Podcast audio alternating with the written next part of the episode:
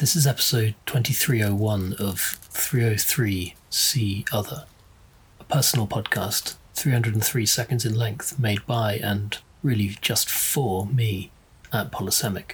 It's an exercise in practice, production, and thinking in public, following the inspiration of 301 Permanently Moved by at the JMO.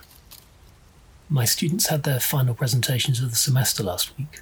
The work was good. Uh, they've come a long way in a few months. I'm hopeful that they're enjoying it. We'll do some reading and thinking over the Yuletide break, and we'll come back ready to build on and develop their ideas in this last semester of their degrees. Some of our cohort this year are quite digital forward. Their starting point for making things is on screen. There's a fair bit of 3D modelling, some of it parametric, some 3D printing, not much laser cutting yet. There's some real visual style to some of the output, but not yet much skill in rendering virtual scenes. They need to be diving into the visualization world. Many of them are gamers, I think, so I'd hope they'd enjoy that. It can be easy, though, for people to forget that their play can influence their work, particularly in a world with rhetoric as lofty as architecture. I mention this here because I've recently been thinking about architecture for VR again, and I really draw a distinction between architecture for VR and VR for architecture. But that's that's not really what this is about.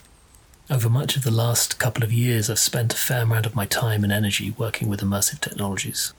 My career before this, I started in architecture. That led to theatre architecture, into some theatre, festivals, events, temporary structures, immersive theatre. I mean, looking back with the glory of 2020 hindsight, it's easy to see how some of the strands have run through all this and the connections between them of my interests. I'm still working on the way to describe it best, but there's definitely something in there about designing the systems that facilitate experience. I don't think in the real world you can really design someone's experience, but you can optimize to facilitate it. From permanent theatres to temporary festival stages, it's all really been about creating the best possible conditions for creative systems and experiences within the realities of the wider world and wider systems. From strategy to experience, when making gathering places, for me, it's, it's uh, systems all the way down. So, all of that has actually turned out to contribute quite usefully to the design of virtual environments for multiplayer virtual reality experiences. And then that's rolled into designing other aspects of the experience. And at some point, someone told me that one aspect of what I'd been doing was the work of a level designer. It's what I've been told the term is in the games industry.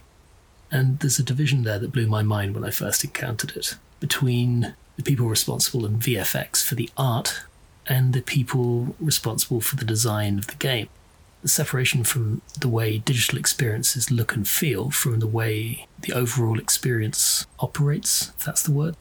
And I'm a little bit out on a limb here because this is resolutely not my world. This is not my terminology. There was a point 15 years ago when I was first finding myself backstage working with theatre people, and I realised I had a whole new vocabulary to learn, different perspective which to understand the world, different uh, tradition, and on the one hand, I love that. I mean, silo busting is my happy place. But on the other hand, um, I'm still excitedly learning this world. So if I'm getting the terminology wrong, and if you know better and you do listen to this, I do hope you'll kindly enlighten me. And that's the thing, really. That's what I want to remind myself to lean into. I'm doing this work precisely because I'm entering from other worlds. I'm learning new things while also bringing a differing perspective, different skill set, training, tradition. And my hope is, my belief is, that's how interesting work gets made. So, what I've been doing with this work is architecture for VR, bringing the knowledge and experience of designing real world gathering places into the relatively nascent area of designing virtual gathering spaces. Taking all that time spent figuring out the experience design of going to, through, and from a theatre or a festival or a Burning Man camp and mapping it onto an immersive technology experience it's actually really fun. So much that translates, but also so much that doesn't. And just like with that initial move into theatre, learning the translation is part of the pleasure. That division between level designer and the VFX art roles does actually exist in architecture. There are certainly buildings where the layout of uses, functional adjacencies we call them in theatre design, can be completely separate from the material and structural systems from which the building is made. But I'd like to think it's less frequent. and certainly having those things too far separated, how it's lived in and what it's made from, could be held to blame for many of the worst buildings being perpetrated these days. I'm not saying it's a bad thing in the digital world, but it's not great in the real world. And why did the students' work on the wall get me to think of all this? Well, there's a marked tendency in the more digitally focused architecture students to spend their time looking at their designs from a god's eye view. They're up in the air, flying over the model, and never getting up close and into it. They never get their hands onto it, and so often need to be nudged into actually placing a camera in their scene at a human's eye view. Whether it's part of their training or a reflection of the personality types that want to study architecture, the result is they're not yet fully engaged with the experience of the place they're proposing to be made. We get them there, but it takes some nudging.